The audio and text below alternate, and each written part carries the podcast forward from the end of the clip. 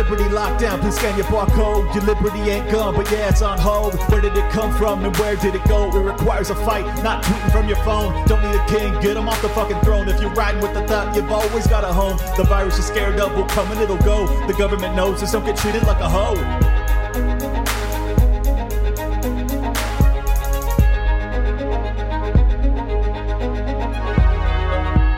Today's episode is with Jeffrey A. Tucker. He is a phenomenal writer, scholar, philosopher, thinker, just everything I could possibly want in a guest. He has been on the forefront doing the actual work to counter the lockdown narratives. He has been my favorite follow on Twitter for the past year, and I'm thrilled to have had the opportunity to speak to him. I did not write down any questions because I knew a man who wrote a book titled Liberty or Lockdown yeah, we had plenty to talk about. I want to thank Isaac Morehouse for setting this up.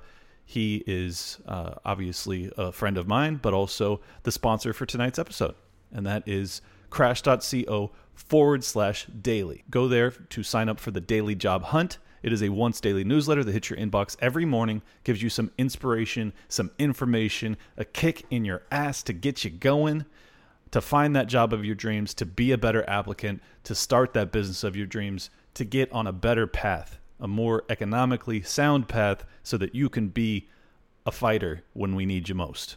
And boy, are we gonna need you. Again, go to crash.co forward slash daily. I've been saying backslash all this time incorrectly because I don't know how to read, apparently. Anyways, go to crash.co forward slash daily to sign up for the daily job hunt. Again, it's free. So if you are looking for a job, that's your starting place. Welcome, everybody, to another episode of Liberty Lockdown. Got a special guest with me today. I am thrilled to talk to Mr. Jeffrey A. Tucker. He's the author of Liberty or Lockdown, a man after my own heart. Aboard, sir. Yeah, I you know it's funny your name of your podcast. I was like, yeah, I've heard that before. You're right. I, I swear I didn't steal it from you, but uh, I think it just we came to the same natural conclusion that this was Oh, an important important Yeah. topic. So I, I'd like to know a little bit about your inspiration for why why you wrote it and uh, any takeaways you had just to get us. Well, you know uh, what's funny about this word lockdown is it kind of sums up everything that we're against. Uh, and that's good. Um, you know, it's a word that entered into the, it's not a neologism, but it entered into the vernacular sometime in, in 2020 when, when uh, because of the virus, we had to lock down. And, um, and I, I kind of seized on the word because, you know, it, it sums up, it sounds terrible. A human being should not be obviously locked down. You know that's what you do to, for pr- in, pr- for prisoners and that sort of thing you know in the event of a riot. So i thought it was a real opportunity for us to clarify by us i mean people who do have an appreciation for the centrality of human rights and liberties and social social and economic organization uh, an opportunity for us to clarify our messaging which i think you know has been goofed up a little bit over the years uh, this is what we're against you know and and and so what do we mean by lockdowns? I, mean, you know, it's everything that happened to us in, in 2020 it's you know the um, you know the stay-at-home orders obviously were some of the most egregious but the travel restrictions and the mandatory closures of businesses and you know telling people they can't go to church can't you know you can't gather in, in, groups or government's going to determine how many people can hang out together in a, in a single room. But it, it extends even to um, you know uh, things like you know the uh, mandates on what kind of clothing you can wear which we haven't had in this country since uh, the colonial period, you know, banned buckles on shoes, you know, in the name of sumptuary laws, um, and the the uh, stigmatization of of people based on their disease status or or their vaccine status, um, uh, the dividing of the country according to castes, you know, uh, segregation. You're essentially you're not. Hospitals can be used for this, but they can't be used for that. You know that's that's a form of, of central planning where the government presumes to know things that it just simply cannot know. Um, but but but it, it but it also touches on the issue of censorship you know what you can say and what you can't say.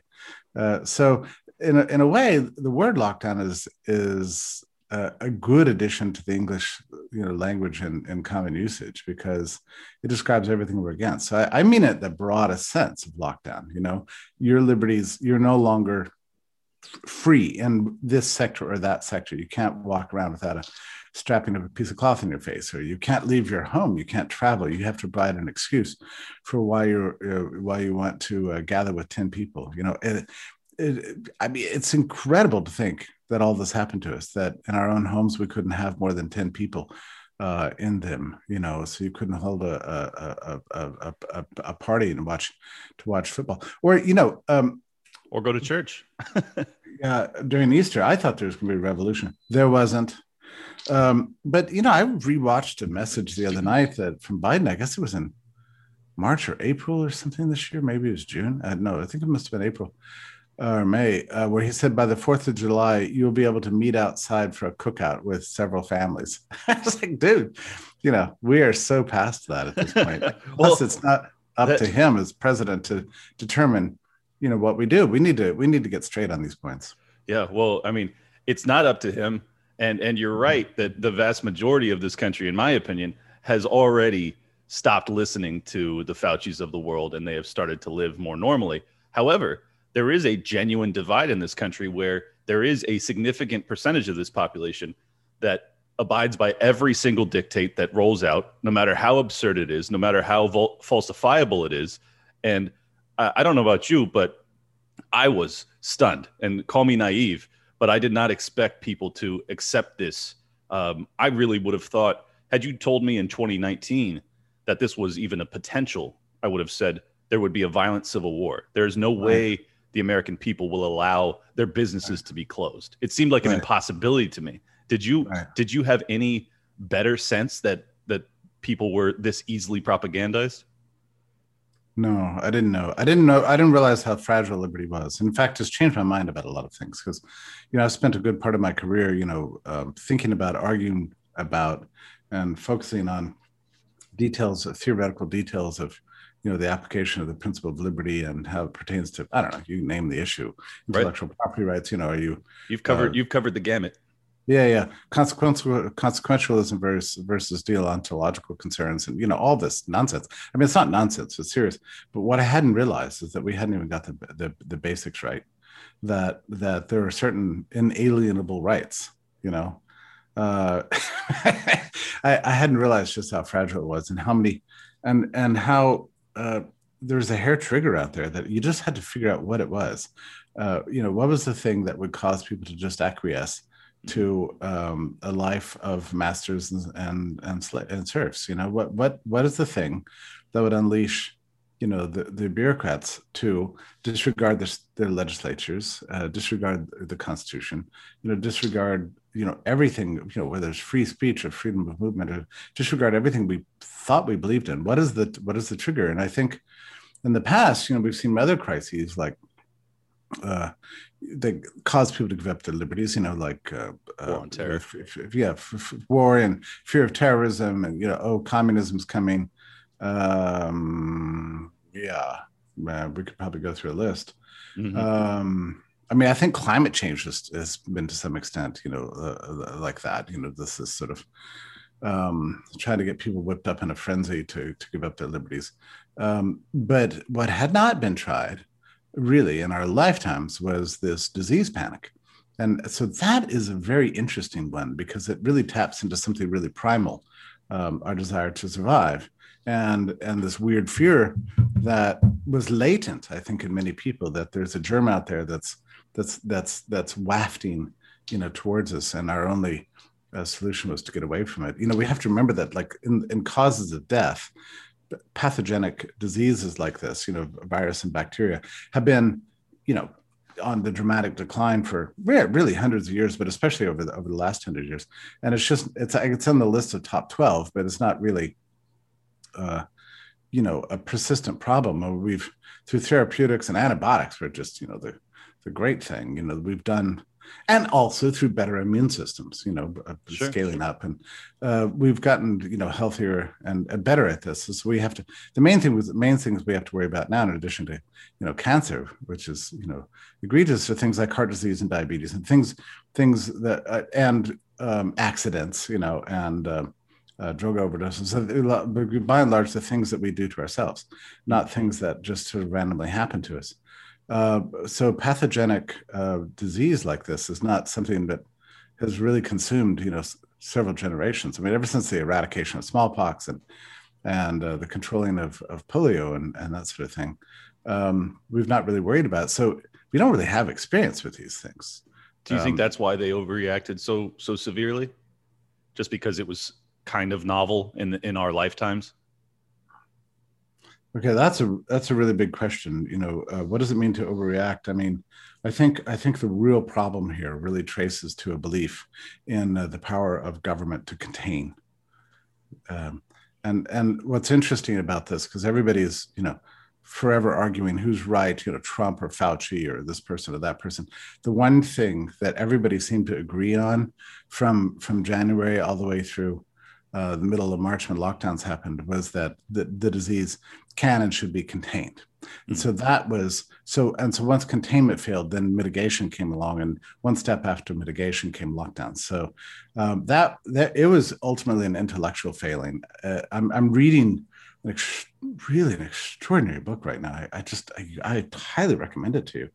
Um, I mean, it's it's really bad, but it's also really good. It's it's called uh, Nightmare Scenario by two Washington Post reporters that are Mm. that are really digging through. And it's, it's it's just the reason I say it's good is that the reporting is outstanding. Even if the the political bias is absolutely insufferable, you have to just delete that as you're reading Sure. because you know Fauci is a saint and Trump is a science denying idiot, egomaniac, whatever. I mean, throughout it's like, oh, thanks a lot for telling us that. But what what is common with all these with all these people, and Trump and Fauci were in complete agreement on this. I would add a footnote to that, only in the sense that Fauci was a lot more sophisticated. He knew uh, from from late January and early February that that that that this disease would have to um, eh, circulate and that it would have to become endemic. I mean, he he knew that, and it would. he knew that believed- compa- containment would fail.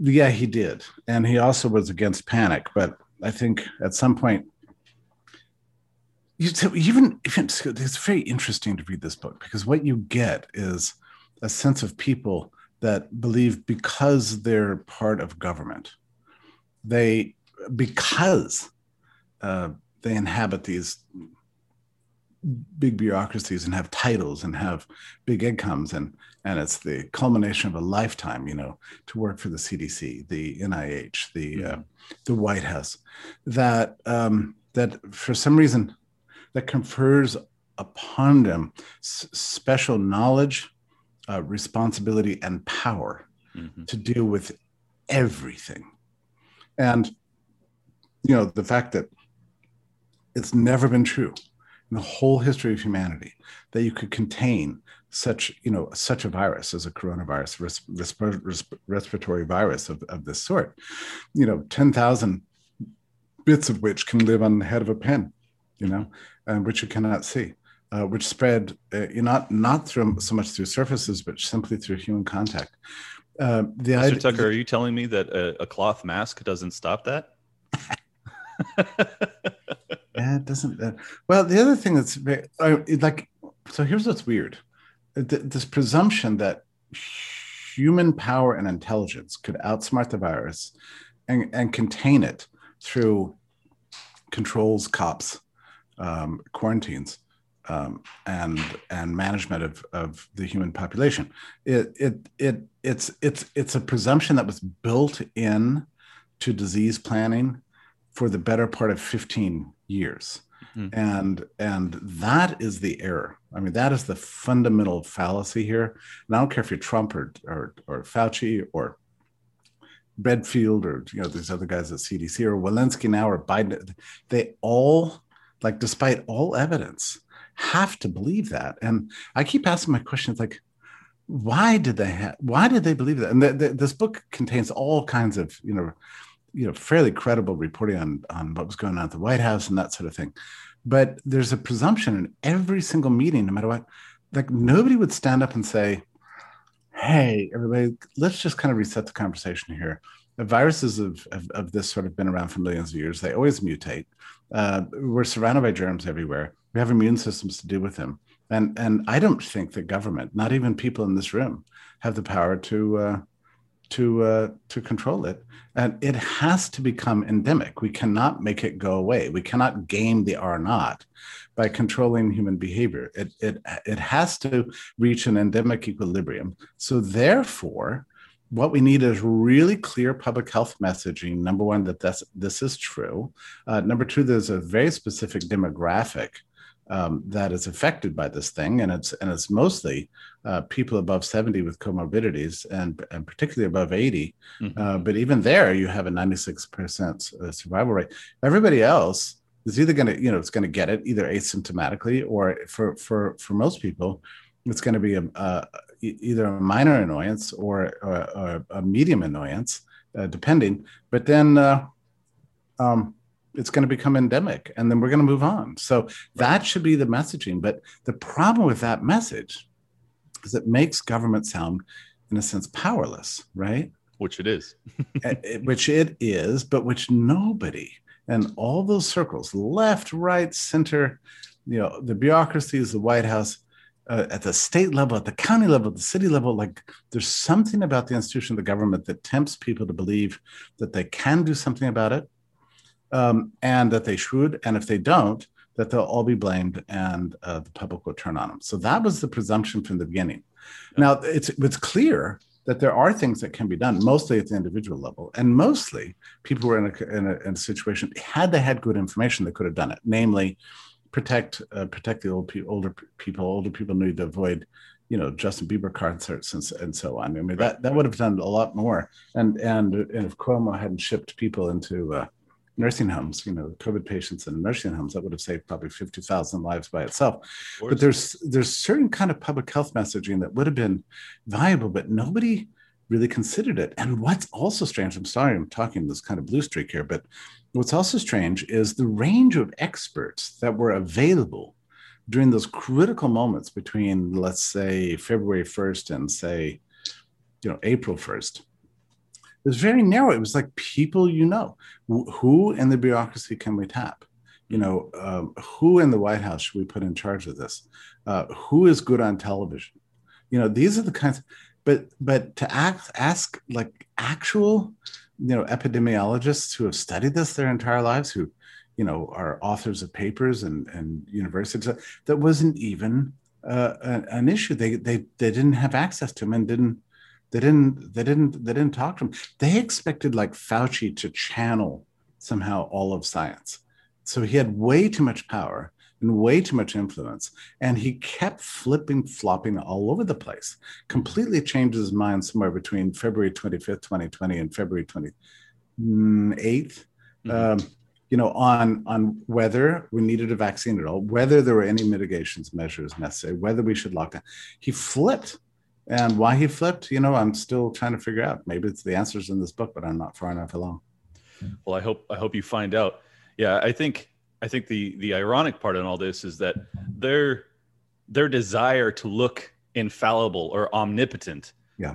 actually ended up demonstrating to anyone who's awake how incredibly fallible they are. You know, like they got this stuff deeply wrong and and repeatedly so and they spoke it with confidence and assured the public that they knew how to handle it and they didn't and and anyone that's actually you know not in the CNN bubble of just accept accepting whatever they're told is is now very much awake to the ineptitude that exists in government. So in that way, I look at it as a white pill. You know, I, I look at it as like this is there is some reason for optimism that many people who had some level of faith in the government are now looking at the government like oh my god i need to reevaluate my entire belief system i mean even for you know libertarians or anarchists like ourselves it's like this is this is a, a level of depravity that i didn't even expect and i'm a pretty pessimistic person when it comes to the government so right. um, it's it's unbelievable and and back to your other point about how this has been in uh, their protocols for 15 years. It was created by a computer scientist. I'm sure you've read about this. That uh, and it was his daughter's uh, high school project that that led him to conclude that this kind of containment was and lockdowns were a a viable option in this type of situation. And and what's really wild about it is that they did it for a virus that was only dangerous for the elderly or those with severe comor- comorbidities. Uh, have you have you considered, or has anybody done a study on?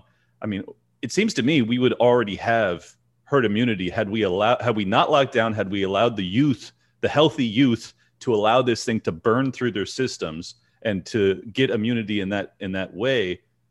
Ha, do you have any idea as to how many lives were actually lost and saved? Yeah. Um, that, that kind of factual is uh, very difficult. Let's talk about that in a second. But on the point about Laura Glass and and uh, and uh, and Robert Glass, you know, the uh, uh, 2006 scientists that were tapped uh, to provide the modeling.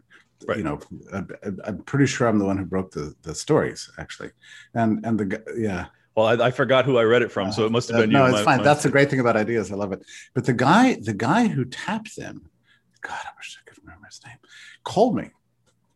And this was in, I would say like late April, because he was super annoyed at all my writings. He worked for the Bush White House at the time and was a bit of a modeler, container guy, and persuaded Bush that we needed a, a pandemic re- response plan and, uh, and tapped uh, uh, Robert and, and Robert tapped his daughter uh, Laura, and they came up with this fancy presentation, which they gave to Bush, and and uh, Bush loved it because it was filled with with colors and graphs, and and it was like a PowerPoint presentation about how they would control the whole human population. And Bush was like, "That's what I'm going for," because before then, uh, Bush was like all f- he had just read the book flap of, of a book on the ni- 19 I, everybody says he read the book on on the spanish flu so i don't believe that i've never believed that i think he read the book flap so I don't believe she read the book. I, uh, I can believe that. Because one thing is the book says quarantines don't work. So I somehow he missed that part. So I don't believe he read it. Yeah. But he got all panicked because, and he was a big, a bit of an apocalyptic president. Like he um, believed that um, you know, like the Iraq War, the shock and awe of the Iraq War was the way to the way to deal with all problems. So it was like, okay, what do we do when we have a new pathogen coming? You know, with a bio warfare, you know, or just a virus, you know, from a lab or something. And about the same time, you know, Bill Gates was getting into the topic too. It's like, oh my God, yeah, I got rid of viruses on on on hard drives that nearly ruined my operating system. How we get? What did we do if viruses get out into the into society at large. You know, it, he really did not understand the difference between a computer virus and a biological virus. So, so the whole and so they put together the CDC put together these these uh, these quasi uh, lockdown plans, even as early as 2006, to deal with the avian bird flu. Mm-hmm. Uh, you know, which which somehow uh, got a lot of birds sick, but but but uh, nobody else. So that was a disappointment. Um, and then H1N1 came along in 2009 and Obama was president, but he was dealing with financial crisis, and and uh, the press didn't want to report anything bad going on, so that hardly made the news. So you had to wait another, you know, uh, you know, eleven years, and um, now your your interesting question about the counterfactual concerning virus spread you know i don't i don't this is a very curious question and i i have not settled on in my mind even though i've been thinking about it for 16 months which is you know whether and to what extent you know uh, these these mass efforts at at at, at quarantining and keeping people at home and all the rest of it uh, delayed the onset of herd immunity or made no difference whatsoever i i, I really just don't know. I mean, there's certainly a seasonality in the into these viruses, sure. and and we certainly see that in the data. Right. Um, you know, and and moreover, did we actually save any lives from any of these protocols? Like, I, I really I really question that because obviously you're trading lives with any of these decisions because sure. you had many people that killed themselves with drugs or suicide and things oh, like yeah, that yeah. too. So it's i mean i'm not even pretending that it's quantifiable. Obviously this is far too complex to know. I'm just curious if you had some instinct about it. Uh, yeah and i you know my own instincts you know are worth much but i do talk to a lot and i have for 16 months on the phone almost daily with you know various um, experts on the on the whole thing. And um, I mean, I, I, hate to say it, but their knowledge is, is really as good as, as yours and mine. I mean, uh, uh, the, the other the other problem is that you know we don't even know what we know. I mean, this is a, another problem. So you know, between the the bad testing, you know, uh, which that testing fiasco, you know, oh my God. testing was a fiasco from the very beginning of this thing, and then you know, as the testing ramped up, um, you know, the the cycle threshold of, of these PCR tests was, you know, universally set too high, mm-hmm. um, as as a kind of a reaction against having gone six weeks no testing, during which time everybody's in panic. Oh my God, do I have the coronavirus? I don't have any way to know, you know. So that's better. I've still, I've still never been tested. I mean, it's it's incredible how like I can't I can't imagine why people entrusted the government with this level of power. It's just so it's so it's just astonishing. I can't believe it. well, one of the big problems is that you know within the epidemiological community and within the literature, there has been this fashion for uh, testing, tracking, and tracing now for the better part of you know 15 or 20 years, which they get out of kind of Ebola experience, which yeah, or even even even the smallpox issue is is, is very interesting because the eradication of smallpox took you know decades, but a lot of that came down to sort of finding out who had smallpox and then finding out who their contact was so that you could apply therapeutics and that sort of thing. Mm-hmm. Um, so there's a certain point to t- testing and tracking, and in the case of Ebola, even even you know isolation, I, I uh, to some extent, I suppose, you know, which can be done mostly voluntarily. It's not it's yeah. not like you have to have a government plan. Well, but, isolation um, for the sick, not for everybody. For sick, yeah, right, not for everybody right. else, right? Um, uh, which is what actually routine, right? When you go to the hospital and you've got some terrible infectious disease, they're like, "All right, you stay here." Of course, it's, yeah. it's not complicated. Today's episode is also brought to you by our friends over at Early Fruit Hemp Co. Go to earlyfruithempco.com. Every day, more and more people are looking to CBD as a means of relief, but with high demand came a flooded market. With CBD everywhere and marketed for everything, it may be hard to find a product that works for you or one that works at all. Early Fruit Hemp Co. is an online source of organic hemp and handcrafted CBD, grown and produced in small batches by American families and shipped right to your front door. You can find natural leaf at earlyfruithempco.com. Their well curated selection of craft CBD is sure to have what you're looking for. For two years, they sought out and served their community the highest quality, cleanest hemp flower and craft CBD extracts available, and they are excited to bring that same experience to you. As a special offer, go to earlyfruithempco.com, and if you use the code LIBERTY at checkout, they will give you 10% off your order. Yeah. You're not going to leap out the window and get infect people. So you actually don't need government involved at any level in disease mitigation. I'm sorry to say you just don't unless except and to the extent you want to have clean water and stuff, stuff like that. But beyond beyond that, I mean, there's nothing. Certainly, nothing can do. Nobody could do about a, a, a, a demographically heterogeneous uh, uh, uh, virus. You know, that had demographically heterogeneous severe outcomes um, in this very heterogeneous virus that's constantly mutating. You know, like you get with a a, a respiratory coronavirus. I mean, this is this is a virus with infinite changes of clothes, right? This is this is not smallpox. It's not polio. They're very stable viruses for which you can produce vaccines pretty easily. That yeah, that this work. is a moving uh, target. Yeah, and and and one that's constantly changing and mutating. I mean, you know, that's the other thing that's just crazy I mean, God, the messaging on this whole thing has just been chaotic, and people are confused even about the virus, uh, about the vaccines. You know, they think the vaccine is going to stop the virus. It's not. I mean, at best, what it does is slices off, you know, the the spike proteins that cause severe outcomes among the very vulnerable. But you know, I have a ton of friends of mine that got the vaccine. So oh, now I'm safe, and then they get coronavirus. Oh, okay. I know. I, I, mean, it's it's really wild to me because Chris Paul. Uh, I don't know if you're a basketball fan like myself, but he is the starting point guard for the Phoenix Suns. I know mm-hmm. basically everybody in the NBA got the vaccine, and he missed three games of the Western Conference Finals because he got COVID after getting the vaccine. And you would think that given his level of fame and the big platform, that that would have been newsworthy. But everyone's so horrified, and I want That's to right. talk about this subject as well. Everyone's so horrified about being viewed as being anti-science or anti-vax or whatever. Uh, mm. a Trump supporter, uh, that they can't even have this discussion where it's interesting. Like that is interesting to me interesting. that you get a vaccine. Normally, you're supposed to be immune from getting the disease, that. and that's People not the case. This. Yeah, I mean, there ought to be some other word than vaccine for the for what we're dealing with here. I mean, like to my mind, uh, this vaccine, while it's enormously helpful for vulnerable communities, um, it's a tool of focused protection, basically. Right. Um, is has a lot in common with a conventional therapeutic. You know.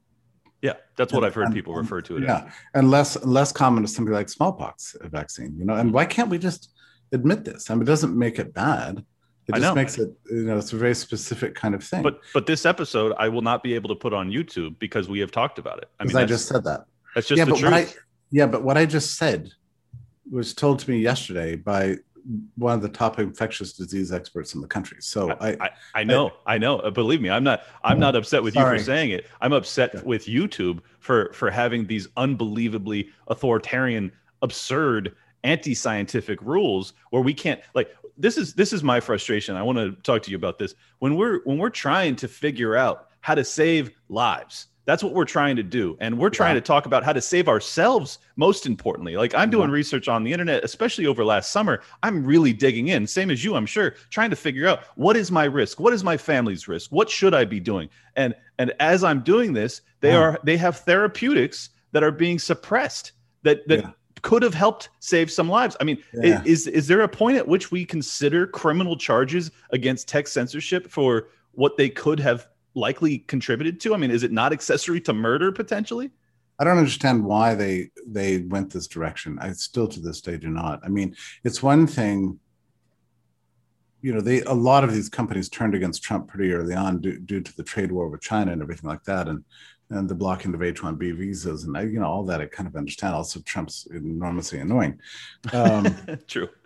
uh, but but why and how it is that they kept up and actually enhanced their and and actually even now they're getting more uh, censorious you know after all this time uh, even though the journals are all filling up with you know really interesting information about all this stuff i mean you know there was an article yesterday and then um, in the um, journal of the american medical association in- addition to the one about masks that's gotten all the attention Mhm. um, which i can't believe they published it's probably going to be retracted it's my guess but there was another one that just said in passing that viruses like this become endemic through uh, uh, better discoveries of therapeutics, uh, natural immunity, and vaccine related immunity. So they said those three things very plainly. This is the uh, American Medical Association, very plain, obvious truths. I mean, right, this is something that everybody's known for a hundred years. But you think about, it, they mentioned three things, right? Therapeutics, natural immunity, and vaccine related immunity, which is a funny way to put it. There was a dash there Right. uh, which I actually appreciate. Very accurate summary. But two of those three things have been banned from any discussion on the internet. You know, like what? It's madness. Yeah. No, I, I, I mean, this is exactly what I'm saying. It's like that they, it, this is why this, and since we've already been kicked off YouTube, I'm just going to go straight into it. I, I can't help but go down a conspiracy theorist route on this because How it is. you? Yeah. How could you not? I mean, I get it. I try to avoid that, but I, I totally get it. Yeah, I mean, it's just because it makes no sense. Because if your if your interest is in saving lives, like it, say say you or I are actually in charge of this, God forbid, which I would never want that power. Um, I I would be looking to, you know, whatever path that could save a life. And if if I if I'm saying to myself, we really need a vaccine or a therapeutic, as they as would be more appropriately described, we need to get ourselves from here to there and we're not going to lock people in their houses because it fucking kill a lot of people doing that. So, and it's also going to bankrupt a lot of people. It'll it'll sow social discord. You'll have people that are you know in the streets like we saw all summer. Um, you know, it, it'll it'll just basically tear tear the fabric of society apart. There's no way we can use that as an option. So, what's the alternative? The alternative is to have some sort of treatment or you know medicine that we can provide people when they get it. So hopefully they don't end up in the hospital which is the whole logic behind the lockdowns in the first place is that we needed to not have the hospitals overran. That's what they kept saying. But had they been issuing ivermectin or hydroxychloroquine or any of these other things it seems as if that could have helped. Is that an overstatement I don't, you know, I'm since I'm not a doctor, I wouldn't know. But I mean, isn't that what we do in this country? We have, we have, uh,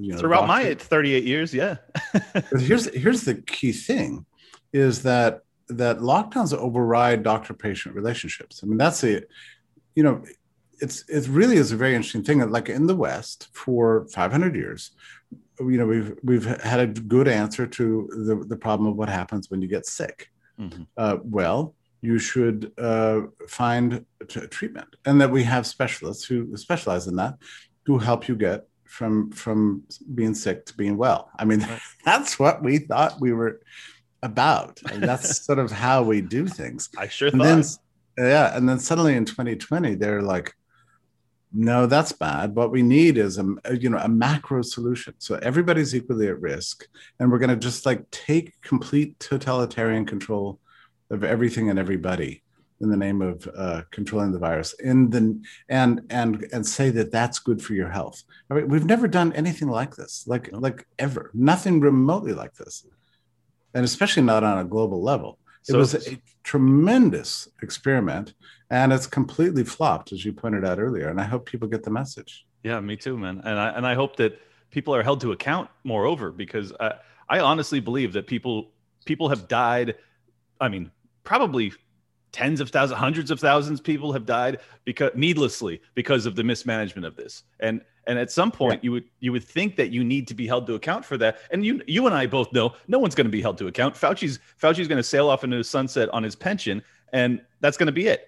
Um, yeah, that's you know I just read a book recently about the history of government accountability, and oh the authors God. yeah have said that governments are never held to account for anything, and that the only time when when that ever actually happens is when you get a foreign invader that that conquers another people in a war and then and then put put the perpetrators uh, of on the trial, despotism, yeah. whatever, on trial. Right. And but apart from that, you don't get well. How many how many officials in this country have actually apologized? I mean, how many people have have uh, written an article or gone on a news conference and said, "You know, I made a lot of mistakes." You know, there's there is one, and he's probably the best governor in handling this. It was DeSantis. He said that he should have yeah. never locked down to begin with.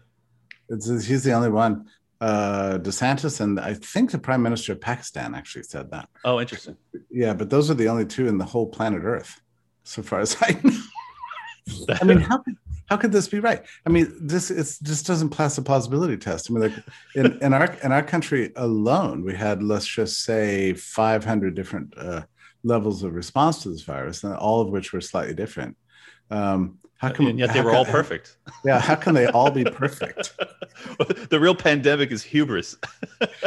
Boy, isn't that true? And yeah. and and and a and a and a failure to admit uh, error, you know, uh, uh, which is not a a good lesson in life. Um, no, it's not. And, and so I, not... I really am expecting some kind of political upheaval following this. In fact, I've been wondering over the last several months if some of the crackdowns on information controls that we're seeing is get ever more intense, and uh, you know the sort of uh, rallying the troops and and the ever more dogmatism about lockdowns, even though they don't argue for them. There was an article in the Atlantic yesterday or three days ago that said the real problem in this country is that we have uh, federalism, so states can make their own decision. Of we course, need a unified national response, and also individualism, where people believe they should be free to, to do their own thing. So this is this is what the Atlantic says. So, and it, it's like, and and and the article didn't give any evidence for this. So one of the things it did was was denounce Texas for uh, for opening it up much too late, but it was in March of, of this year, and and and the writer said in Texas Texas did this, even though you know there were such and such number of many uh, cases, you know, and and she, she, she, she her name was Olga something, and she was she was denouncing Texas for this, um, uh, but didn't point out that actually cases and deaths plummeted after that. Right. Just went down to you know just fell off a cliff yeah, so they, you know they, they don't they don't feel the need to even argue the point anymore. No, no. I, I mean that's that's a hallmark of tyranny. It's like you just whatever the dictate is, that's that's what it is. And and as they suppress the capacity for free speech and debate, um, they they start to have a real uniform front on the media and academia and political class where people feel. I mean, I'll just be honest. I have felt crazy over the past year as I'm reading you know stuff you're not supposed to and then oh, yeah. constantly being proven correct i'm probably because i'm reading you so much i'm constantly being proven right you know six months after the fact uh, in in the you know official halls of officialdom you know they, they finally yeah. come around to what we've been saying all along is like yes getting sun and being outside and vitamin d are all helpful and sure maybe ivermectin and maybe the masks don't work and da da da da it's like it, it's it's I mean, it's gaslighting on a mass scale. And oh, it's it's even you know, and the fa- the fact checkers are even more extreme than what you said. So it's it's not just that they think um, that you you can't say the following you can't say the following thing, but it turns out that you know six months later we were right. Right. It's even more extreme than that. Uh, what the fact checkers are saying are doing now is that if you made a certain claim, you know, uh, bef- before uh, the peer-reviewed study appeared, it's considered your claim is considered false.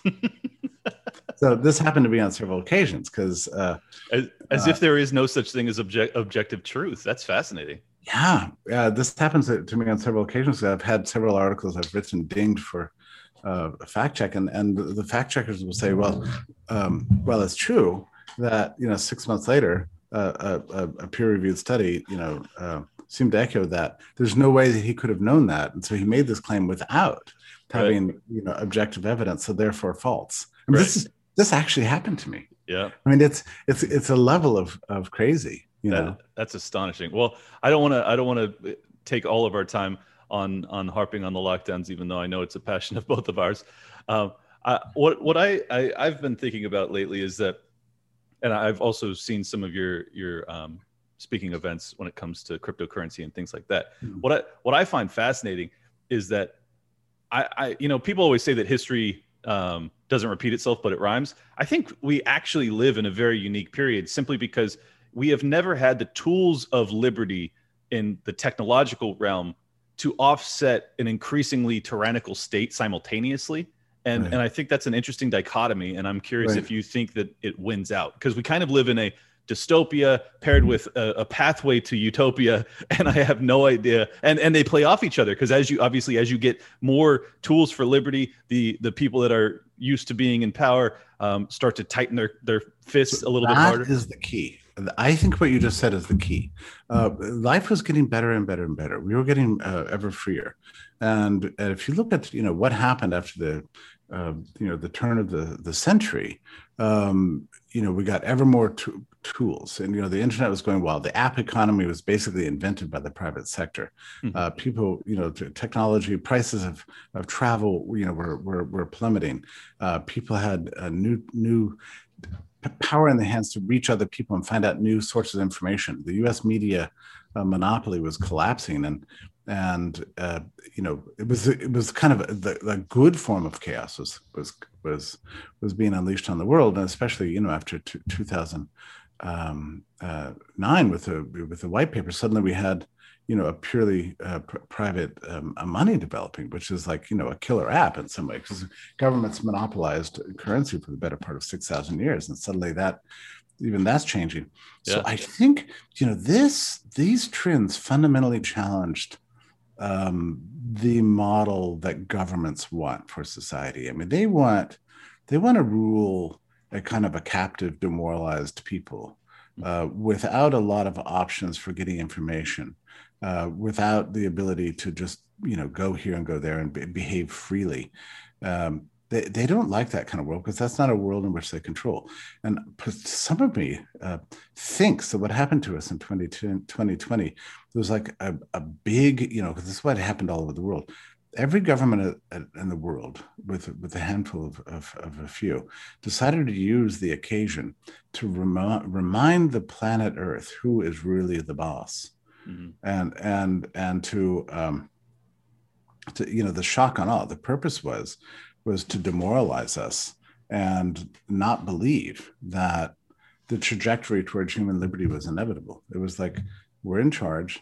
Um, uh, it's fine to use these various, you know, you find you're on Facebook or whatever, but you're going to do it under our terms. That is and, a powerful uh, assessment. Yeah, I think this is what was going I think this is what this really was. It was an, an attempt to remind the world that that that this trajectory towards freedom uh, was not going to inevitably end up in the collapse of uh, the of what you would call like simply like the statist model of social organization. Right.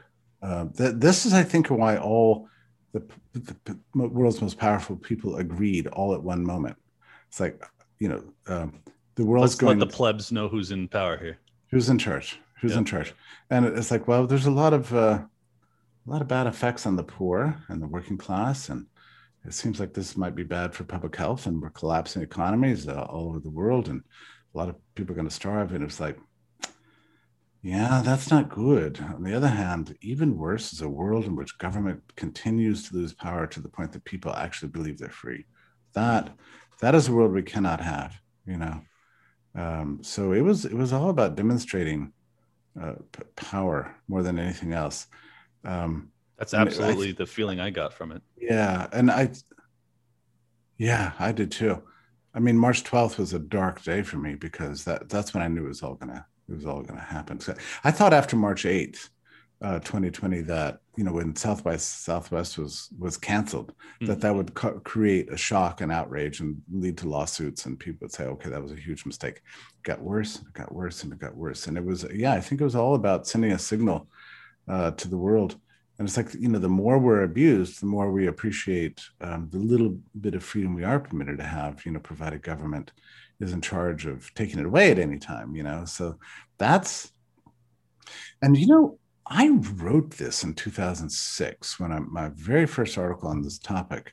I said you know um, government is running out of excuses for all the things they've done to us you know the, the, the taxing the meddling the the controls the regulations uh, you know the, the the spending the welfare states um, everything there's it's all falling the last time government really did anything that was universally sort of seemingly awesome was like going to the moon or something. That, Right, that was like back in the 60s or early 60s or something like that. Yeah. but for the most part government's just an annoyance. They can't seem to you know do all the things you're supposed to do you know which is like you know take care of us and give us security and and uh, the reputation of of, of government in general seemed to be on the dramatic decline Yeah. and i speculated in 2006 i said so why are they doing this what's this what's this new idea of uh, disease control and i said then i said I, I think this is a kind of a last last gasp of of of of, of the of the state You know? you wrote that in 06? yeah That's that's astonishing.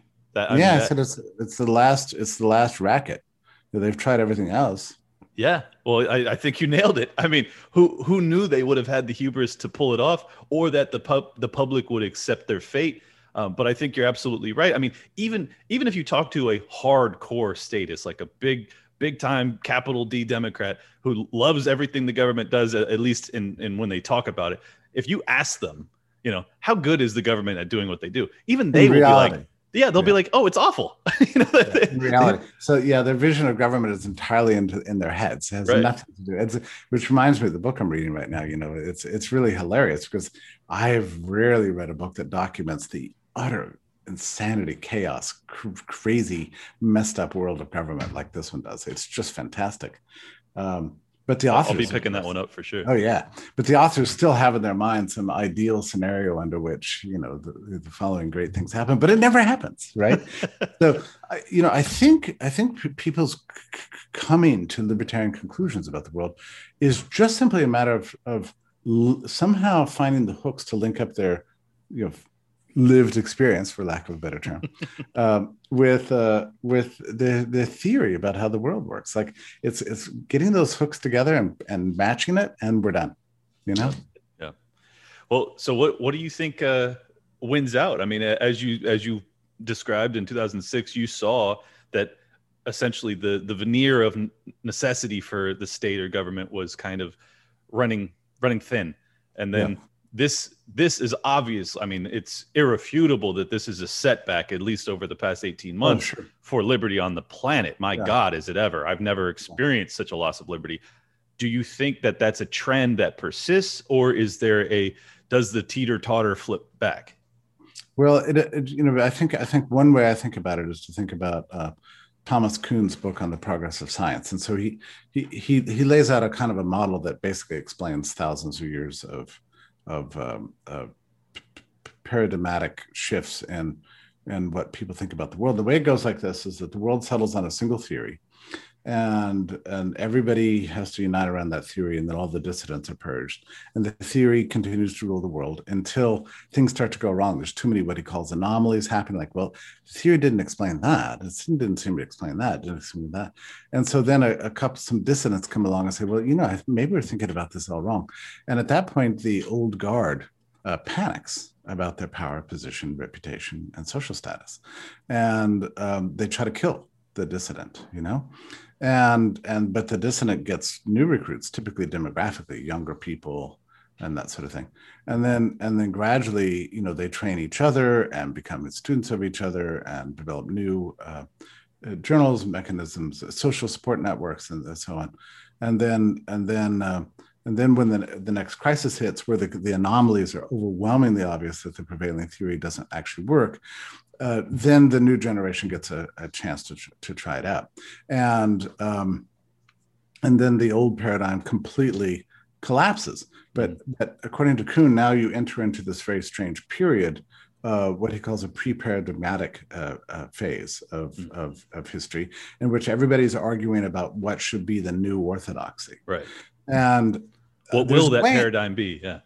Yeah. What is what's it going to be like? What are we going to believe about ourselves? You know, mm-hmm. how can we how can we come up with a, a model of thinking that actually accounts for you know all the evidence around us and makes us thrive and you know has some ex- explanatory power about you know why i'm what you know what what gives me a job i have you know pays the bills you know how can sure, start a business? And so you know like the, you know, what what what scientific paradigm actually explains the the empirical reality reality that's all around us so there's a pre-paradigmatic phase where everybody's arguing with each other. So i think we might be at the end of the collapse of the of, of the statist paradigm because they, they tried everything as you said they tried everything to control the uncontrollable and utterly and miserably failed at it. So it's possible that we really might be seeing the complete collapse of paradigm which would explain the viciousness and censoriousness and and the just the the sheer belligerence of of the old paradigm of the proponents of the old paradigm now sure um, this episode is also brought to you by my friend pete quinones over at free man beyond the wall He's not a sponsor of this show, but he is the reason I am where I am. So I wanted to do a special shout out to him.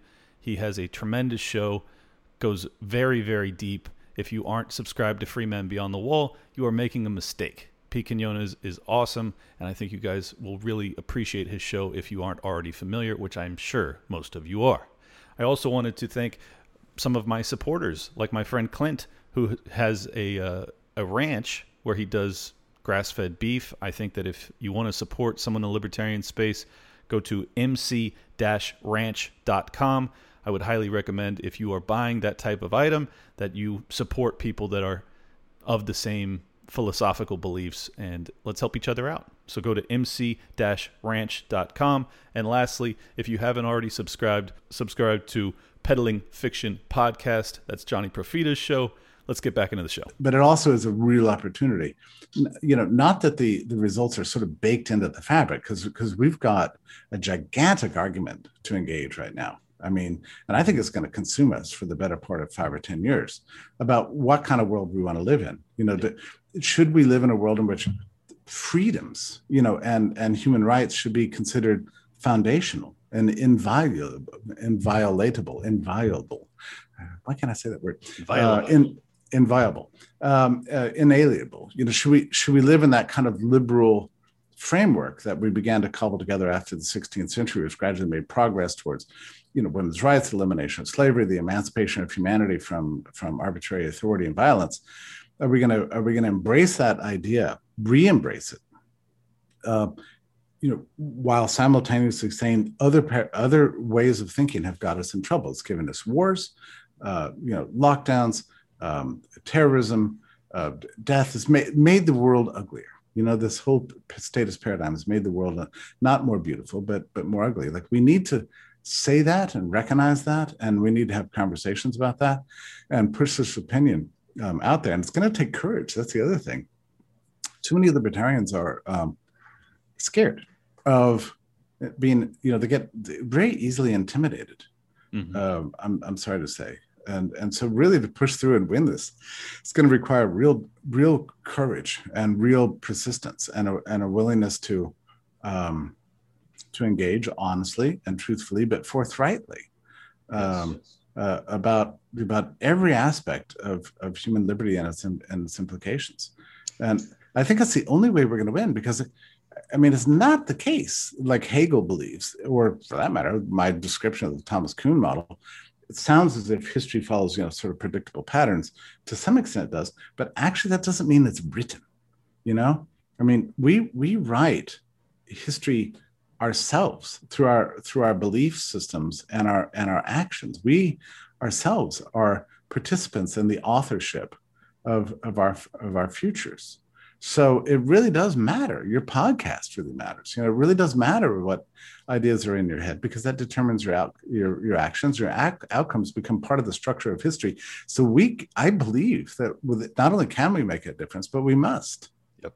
Uh, for the for the sake of freedom on on Earth, uh, and I, I honestly believe the stakes are that high that it's like yeah. if we because there is the divide that you're describing. I view it as kind of the the woke Marxist push amongst the youth here and then you have kind of the dissident yeah. right that believe in liberty and you know liberty over safety that type that's the debate right now and yeah. and you know i feel as if you know we we lost that debate over the past year but it also added to our case so we have to be able to that's right we need to realize the loss we took, but also utilize it to yeah. to benefit our our chances moving forward. Yeah, we so. weren't we weren't prepared. You know, uh, here's the that's the thing. We weren't really prepared. I I say we. I mean, I my first article against uh, lockdowns was was January twentieth, twenty twenty um, where I alerted everybody to the fact that the state had the quarantine powers and that they could be used. Now, I didn't believe they'd be used, but you know, I was warning like this is a disaster. We can't. Right. We know quarantines don't work, you know, but I didn't realize there was going to be mass quarantines. I didn't realize there was going to be quarantine quarantining of you know the the, the whole global population. it's just unbelievable. But it was, we needed. But I, you know, and but even then, I you know I, I threw myself into virology and immunology and the history of infectious diseases, reading book after book, and really was got ferocious pretty early on about this topic. But what I saw happening out there, uh, and I, I I wouldn't call it the right. I know understand what you mean when you say that phrase. I would just I would call it you know um, the the liberal party in the old classical sense. You know the uh, people who believe in freedoms. You know, sure, uh, we we weren't prepared to deal to intellectually engage this topic because it wasn't anything that was really on our radar you know? Um, so we took a pass. I mean again i say collective we i mean but but but the advocates of freedom just decided to go well can't be the worst thing to sit at home for a couple weeks you know? Yeah a couple weeks turns into a year plus. Uh, i mean yeah. this is this is why um, you know, I came to some level of prominence with a show called Liberty Lockdown that I started in May of 2020. I was, yeah. I was one of those people in the libertarian yeah. movement that was like, why is the LP not talking about like this is un, unimaginable what they're doing to us, and no one yeah. seems to care. There was no politicians that were out there pushing against it. It I was know. just like everyone moved in unison towards a completely totalitarian approach to a respiratory virus. Oh, I know. And we could go through a list of institutions and thinkers. I mean, I have a secret file in my my hard drive I will reveal to you that has a list of it's called it's called apostates.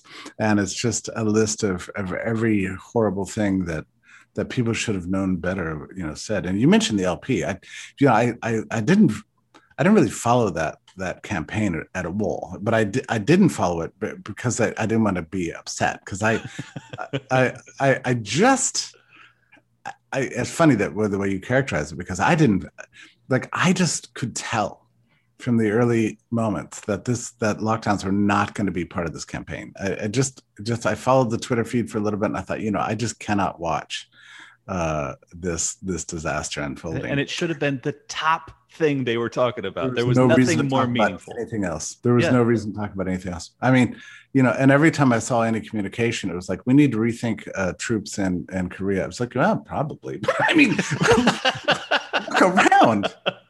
It's like if I have a beer with my friends, I'll get arrested. and we're concerned about the troops left in Korea. I mean, yeah, I, I, agree, and it's it's funny because like obviously we all care about having all these troops stationed across the planet. It's just like you have to prioritize, especially when it's in politics. You're trying to get to people on how it impacts their immediate life. Nothing has ever impacted people's immediate liberty in my they lifetime. Were, were, so that's what I mean about courage. I I just know the LP.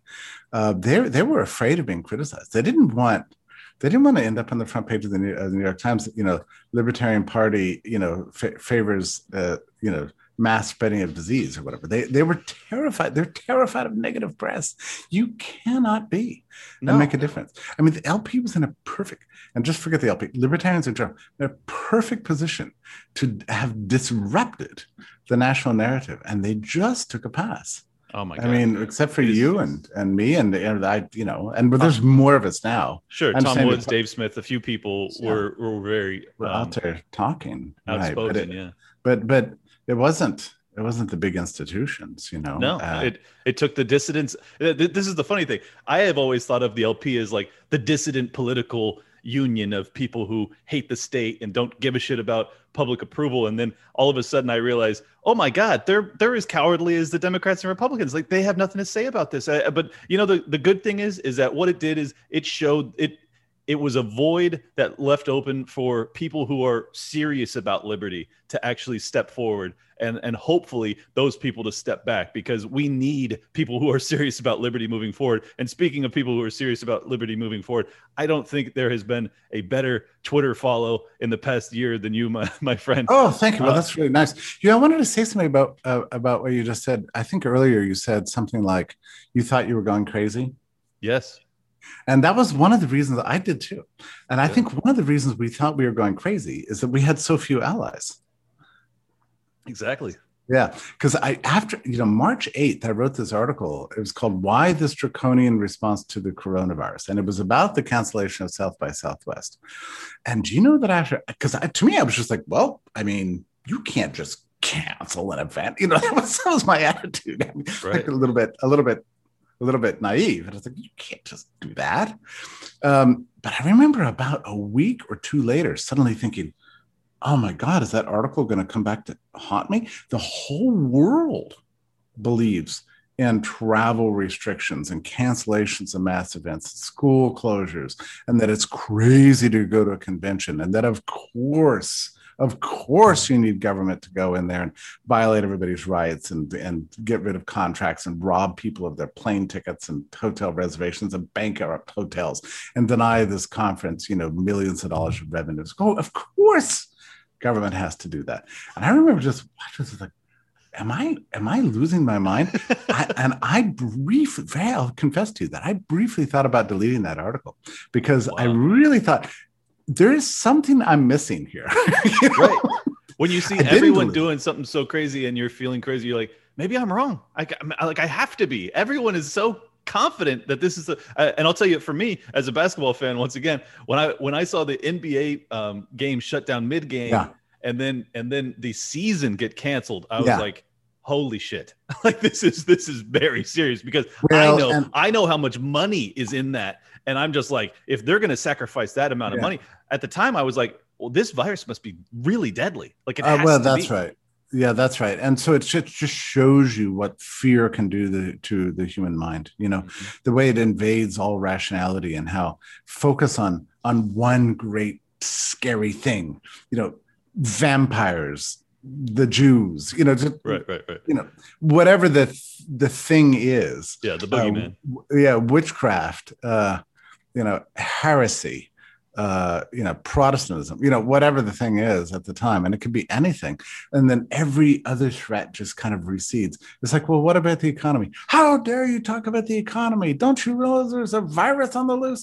You know, it it makes people yeah you do know, you care crazy. about do you care about money more than you do your grandma it's like well i care about both because my grandma has to eat sometimes You so know? yeah yeah it's it, and it just the power of fear you know like i didn't know i didn't know well i i think i knew in history the power of fear because i'd read this great book by charles mackay called extraordinary popular delusions of the madness of crowds where suddenly everybody gets super scared of long hair or you know it's like you know uh, whatever, whatever the thing, and people go, ah, ah, ah. but you know, we've all flattered ourselves to believe that we live in a technologically sophisticated world of, of great enlightenment and learning. And I was the worst offender in this. Uh, well, because I thought once the internet came along, I thought, oh my God, everybody's going to know everything. You'll be able to check your fears against reality. Well, yeah, technology cannot over, overcome, you know, the, the, the fundamental failings of, of uh, human psychology. You know, it just, you can't use technology to, to, to, to to fix you know the problems with the, with the human mindset. And Right. we saw unleashed over the last year and a half, it's like it's no progress. I mean, since the ancient world, we're still the same stupid animals that we used to be. You know? Well, what's Uh, interesting about it is that it creates a kind of dichotomous effect where if you're if you're a very flawed person with you know a bunch of just natural human failings that makes you come to terrible I, I, I, you know uh, conclusions the internet can just allow you to be more confident in those. Whereas if you're a deep thinker and a critical thinker having the internet and access to all of that information really broadens your scope and broadens your reach and allows you to you know get your message out to so many more people. So it, yeah. it, again it gets to this thing of like we have simultaneously a new dark ages and a re-enlightenment. And it's i'm just man yeah. i'm hoping i'm hoping the enlightenment wins out. Well i think you know it's interesting because you know i was i was very good friends with uh, um, really a great thinker who's too often put down. I would say uh, he was a great, great man. It's Murray Rothbard, you know. Oh, um, yeah. Uh, um, I think I think one of the most disruptive thinkers, you know, ever. I mean, which is not say he was correct on everything and everything theory and not every paper was perfect and so on. But he was anatomy of the state changed my life. So oh, okay, yeah. good. Yeah, I think he's great. But I I remember. Uh, sometimes you get more from talking to people than you do from the papers that although his book on the progressive era is great but i asked him i said you know look i was reading I told him, I told him one time, I said, look, I was reading Mark Twain, and Mark Twain was a good old fashioned 19th century American liberal, you know, of the old sort of libertarian, the quasi liberal libertarian. I hate the term libertarian. I actually prefer liberal, but nobody understands what it means anymore. But he, I got you. Yeah, but he was very interesting because he would always complain constantly uh, in his books about about the the the remnants of illiberalism and feudalism and medieval style thinking that that existed in American culture. And one of those things was uh, the problem of feuding. You know, like when um, feuds. You know, like you know the Hatfields. Yeah. Hatfield versus McCall, and and and duels where they actually believed that you could bring out a gun and just stand across the lawn and shoot each other, and, and that's the way justice was rendered. And it used to drive Mark Twain crazy, just like because he just thought it was medieval and ridiculous. But it's very very interesting to read him because um, you're like, you know, I wish that those were our problems. You know, like he definitely wanted to get rid of this stuff, and he thought that the world could just get better if we just get rid of these stupid uh, traditions. Mm-hmm. But you know, it wasn't you know t- t- twenty years later when when the whole world was engulfed in flames with World War One. So he, he never anticipated this, and I I asked Murray, I said, what do you suppose um, went wrong with the late nineteenth century liberals that they um, failed to see just how bad things could get that they that that they were unaware of of the storm that was coming any more than you and I were aware, right? right. Um, and he told me he said the problem was that they had excess optimism in the inevitability of the triumph of the thing that they believed in, mm. and that that made them a little bit intellectually lazy. And, and rely on some some sort of anonymous dynamic of history to carry to carry their ideas forward. They didn't get that you have to constantly argue um, you know the, the theoretical mapping or uh, a model of, of, of a society in, in which people are free. And and he said that they they began to fail at at that. And that was his answer. So I, I think we need to i think that's a really interesting answer. I'm not no, sure if it's profound. right but, if, it's profound, but if that's yeah. right then then that's what we need to do.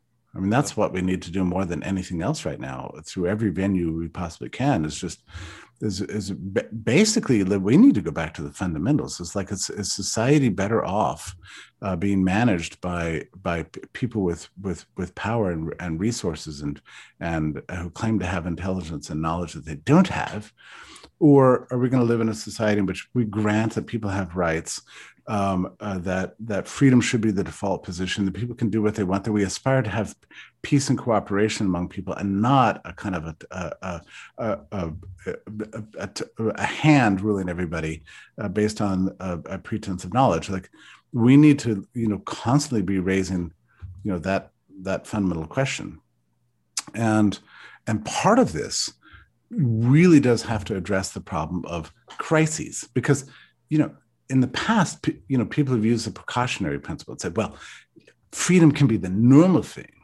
You know, the, the, the you know the, the, the normal expectation. That's fine. It's fine if you're. But but if there's if there's communism or if there's terrorism or if there's uh, or if there's Islam or you know uh, and now you know it's like of course in the presence of of infectious disease you know we can't have freedom. That's ridiculous. And people are like, really? Is that really true? well, so our arguments really do need to take on this problem of crisis and, and say something like, even in the presence of infectious disease, of infectious disease, of whatever the demographic, you know, impacts, we still need to agree to have human rights and freedom as a, as a, as a primary thing. The precautionary principle does not uh, entitle uh, any uh, uh in, intelligent, powerful people to override people's fundamental rights.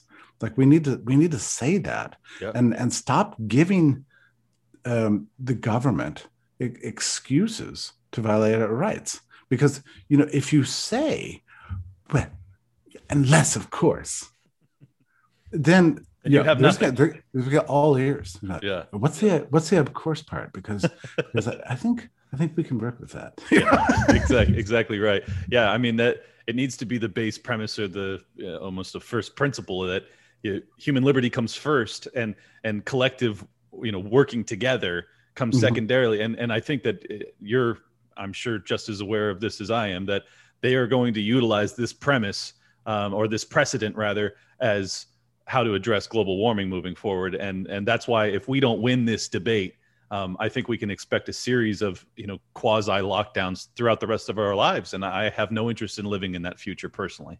No, that's right. And, you know, we should keep in mind, too, this debate uh, goes back 500 years. I mean, after the longer, after the uh, Protestant Revolution happened, you know, it was like, wait, what, what kind of what kind of chaos is being unleashed on Europe? You can't live in a world in which some people are loyal to the Pope and the other people, you know, uh, think Martin Luther's a great guy. I mean, that that will ruin uh, the social order. So the religious wars commenced, you know, in Europe and uh, and went on for such a long time until finally there was a gradual dawning – you know, kind of there's wor- there's even worse fate than than having people believe different things.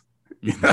and that is this constant war right you know right and and we need to come to terms with that you know as yeah. as as advocates of freedom you know where the existence of diversity is is you know uh, just baked in to to to the way uh, a, a, free society uh, you know operates that people are going to have different value systems, the belief systems, that and and that's okay, so long as they don't rely on some powerful force outside themselves to impose those views on other people. And like we we really need to have these discussions with it's and anybody listening to your podcast is going, oh yeah, sure, we know that. Yeah, but apparently we don't know that. I mean, this right. is the problem.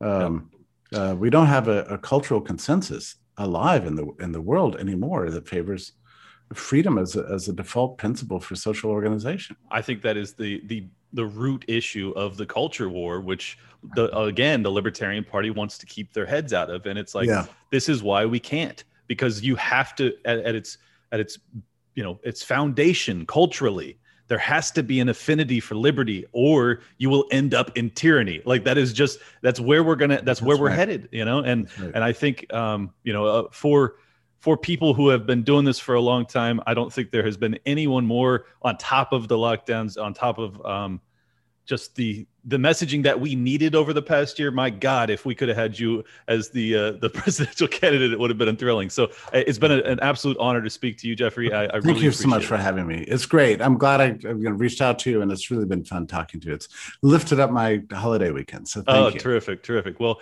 I will. Uh, I'll leave contact information for Jeffrey in the description for this. But yeah. he's the author of Liberty or Lockdown. So please go check that out. Again, that's Liberty or Lockdown, not like my name here. Um, and distinguished fellow over at the uh, Mises Brazil, and also a editorial for or a, uh, you write for the American Institute for Economic Research, which is uh, a great place. If anyone's not familiar, they need to be checking that as, out as well. Again, thank you so much for your time, sir. It was an absolute blast. Okay, thank you so much. All the best. Take care. Got seven new five star reviews, and it's because of guests like this. So thank you guys so much for continuing to support the show. It really means a lot to me. Let's start with Billy Goat says, great reasonable slant on our current, quote, slave situation, end quote. Yep, you're right, buddy. Five stars. Uh, we also got The Chill Anarch says, great podcast, awesome format. Have listened to the majority of all the episodes. Looking forward to many years of this guy knocking out of the park. Thank you, Chill Anarch. Appreciate you. Five stars. Heard about this from Skanks. That's awesome. John McPain. Uh, that's It's hilarious, honestly. And then we got uh, 210 Rida, five stars, says Clint spits fire. Liberty Lockdown is one of my new favorite podcasts, right along with Part of the Problem and Break the State podcast. We need more guys like these spitting fire for liberty. Couldn't agree more. If you got it in you, Bring it. Then we got my friend Annalise the Beast says, uh, promises to keep. Incredible show. Every important topic is covered in a fair, just, and beautifully explained manner. Although Clinton promised me he'd get Dave Smith to say my name, and he still hasn't done it. Awful friend, but incredible libertarian. Love you, nerd. Uh, love you too, Elise. And uh, I did not promise that, you liar. We got K Kappel says one of the best Liberty podcasts. I first heard Clint on POTP. Ever since, Liberty Lockdown has been one of the most insightful shows I listen to. Give him a follow over on Instagram at Kerigan Kappel. That's K E R I G A N K A P P E L. Thank you, Kerigan. I really appreciate that. And then lastly, we got Jerry Curld. Says great cast, keeping it focused on freedom. Came across the cast through Twitter, uh, through my Twitter account, and it's great. Every time I listen, I'll prefer them to be a little longer because your tales are great. Wow. Well, thank you so much, Jerry. It's at Jerry Curld. That's G uh, J E R R Y C U R L D on Twitter. He says, Hope to see more people getting on board. Well, I agree, Jerry. Let's hope. Tomorrow I have on Carol Roth, who was just on Timcast. She's amazing. You do not want to miss that. And then the day following, I have Luis J. Gomez, founder of Gas Digital Network, co host of Legion of Skanks with the great Dave Smith and Big Jay Oakerson. Cannot wait to talk to him. Don't miss it.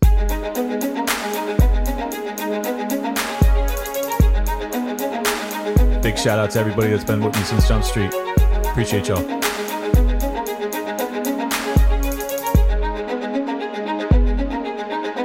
Welcome to Liberty Lockdown. Please scan your barcode. Your liberty ain't gone, but yeah, it's on hold. Where did it come from and where did it go? It requires a fight, not tweeting from your phone. Don't need a king, get him off the fucking throne. If you're riding with the thought, you've always got a home. The virus you're scared of will come and it'll go. The government knows, just don't get treated like a hoe. Like Nico and Shane, you're probably wondering what's happening. Scared Hollywood left these lyrical fapping in. A typo with Luke might bring them nooses. We all bite the bullet, I'm the king of the gooses. Freckles and Brit didn't know I could spit. Knew I was a patriot, but now I'm the shit.